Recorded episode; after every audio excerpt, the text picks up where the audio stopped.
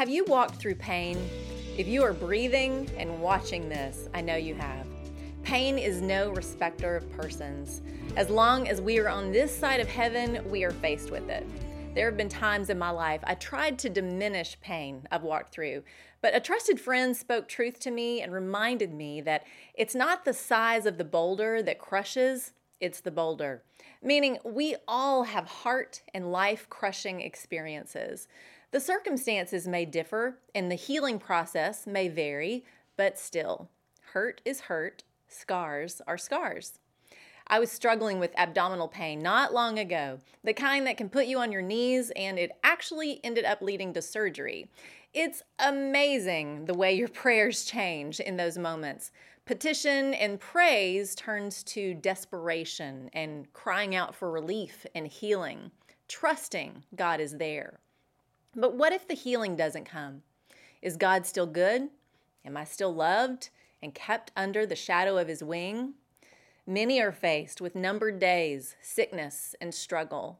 God can heal, but what happens in our hearts if the healing doesn't look the way we had hoped it would? I look to Jesus' example in the garden as the cross was before him and he prayed, Father, with you all things are possible. Take this cup from me, yet not my will, but thine be done. God is able, God is good, He loves us, and has a plan and purpose through our pain as we surrender and trust Him through it. Something happens to our hearts when we walk through suffering. They become softer. We are humbled. We are broken. We are driven to our knees, and we have a choice. We can choose bitterness and resentment, or we can lean into God's grace and promises that He walks with us through the fire. We are never, ever alone. That's where beauty rises from the ashes of our life. As I have suffered, a deeper dependency and intimacy grows with my Heavenly Father. My fear turns to peace.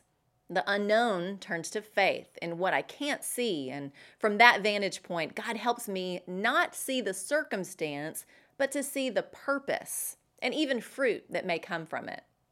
It's another reminder that it's not about me, it's not about my story. It's about God loving me enough to use me and grow me closer to Him in His greater story. Here's the good news if you're walking through pain today, there is hope. Revelation 21 4.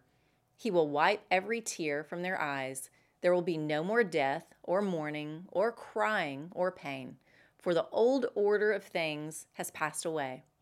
No more pain. We live today under the old order of sin and death.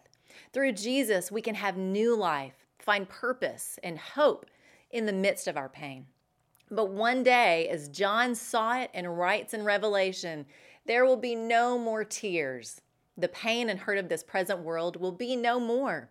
That's the truth. I believe it. Every day you have breath has purpose, even the ones filled with pain.